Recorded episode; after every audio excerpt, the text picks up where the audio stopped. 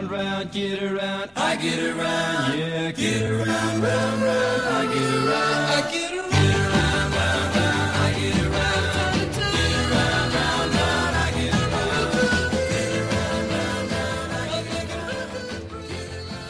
Welcome back, everyone. We have returned from three weeks at the NYPTI Summer College in Syracuse.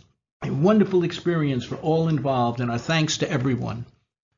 Today, we're going to reconvene with an issue that actually was brought up by someone at the NYPTI Summer College, and that is special issues that arise only in misdemeanor speedy trial cases. So let's take a look at some unique issues from misdemeanor speedy trial. While the majority of the rules for calculating includable and excludable time are the same for misdemeanor and felony cases, there are a number of rules that are different and should not be overlooked when addressing these issues in the context of a misdemeanor case. The basic rule for determining how many days the people have in which to be ready for trial when prosecuting a misdemeanor case are found in CPL 30.30 subdivision 1 and also it's useful to review People v. Cooper, a Court of Appeals decision from 2002. Unless an event occurs which triggers one of the specific exceptions enumerated in CPL 30.30 subdivision 5, the amount of time you have in a misdemeanor case is based on the most serious offense charged in the criminal action, measured from the date of the filing of the first accusatory instrument. For example, if a defendant is originally charged with a misdemeanor in a complaint, but is ultimately indicted for a felony, the people will have six months in which to be ready for trial. Take a look at People v. Cooper, a different Court of Appeals decision from 1997. Another example of this general rule is if a defendant is charged in a felony complaint and the grand jury indicts the defendant only for a misdemeanor charge, the people will still have six calendar months in which to be ready for trial because the original charge was a felony. The exception to the basic rule that occurs most and very often is when a defendant is first charged with a felony and when the case is then reduced to a misdemeanor for trial. When this happens, the contingency rules found in CPL 30.30 subdivision 5 C and D are triggered. Under these rules, the people have either 90 days from the filing of the new misdemeanor information or the amount of uncharged time that remained on the felony complaint, which started at six months, whichever number is less. For example, if the felony case already had 120 days of chargeable time, and the total amount of time you had on this felony complaint was 181 days, then the people would still have 61 days left upon which to be ready on the misdemeanor accusatory instrument. On the other hand, for example, if the people had only 20 days charged on the felony complaint, they would have 90 days in which to be ready for trial when the misdemeanor information was filed. In other words, you have either 90 days or the remainder of what was charged on the felony, whichever is less. Here's another example of a difference between misdemeanor and felony speedy trial issues. The people may be ready on some, but not all of the charges in an information. Thus, there are situations where a speedy trial motion can result in the dismissal of some, but not all of the charges in an information. This may result from specific answers of readiness on some, but not all of the counts at a calendar call, which creates a different total of chargeable time for the different charges in the information. Different totals may also result from the sufficiency of the charge as written as to one charge, but not as to the other. Please see People v. Brooks, a Supreme Court appellate term First Department decision from 2001.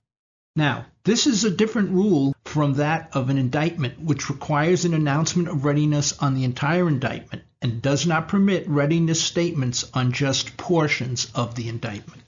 When an information lacks sufficient factual allegations to support a particular charge, it is considered a jurisdictional defect. As such, any statement of readiness is not valid as to that charge. This defect is not waivable and may be challenged on an appeal despite the fact the defendant may have pled guilty to this defective charge. See People v. Alejandro, a Court of Appeals decision from 1987. On the other hand, if the factual allegations are hearsay in nature and insufficient to support the pleadings, this is not a jurisdictional defect, and therefore it is waivable. Thus, any answer of readiness on such charge is valid for speedy trial purposes until the defense challenges the sufficiency of the instrument. While that charge will be dismissed when challenged for lack of sufficiency, the previous answers of readiness are still valid for the periods of time in which they were made before the challenge. Since this issue must be preserved for appellate review, a conviction secured on such a technically defective information or a plea taken on one will stand.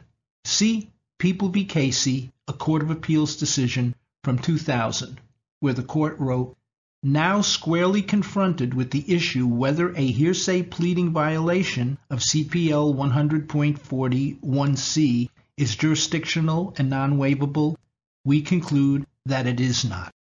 The Second Department has held, and the Third Department has noted, that a dismissal of a misdemeanor charge for speedy trial reasons does not preclude the presentation of felony charges to the grand jury on that same criminal transaction.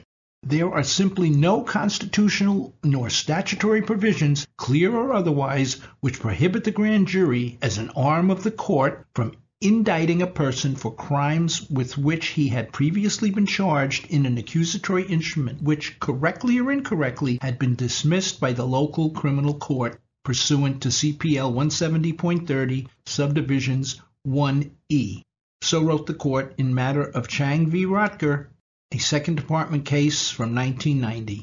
While the rules for what is an effective statement of readiness are the same for both felony and misdemeanor cases, here is a case that deals with an issue often found factually in misdemeanor cases, where witnesses are on call and aren't sitting in your office when you answer ready for trial. The case is People v. Daffin, and it comes from the First Department in 2013.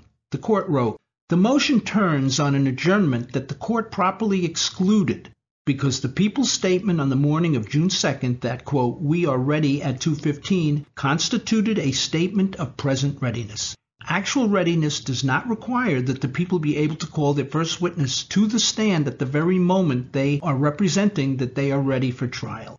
The people's representation that they would be prepared to proceed with trial that afternoon, which defendant does not contradict, showed that they had done all that is required of them to bring the case to a point where it may be tried.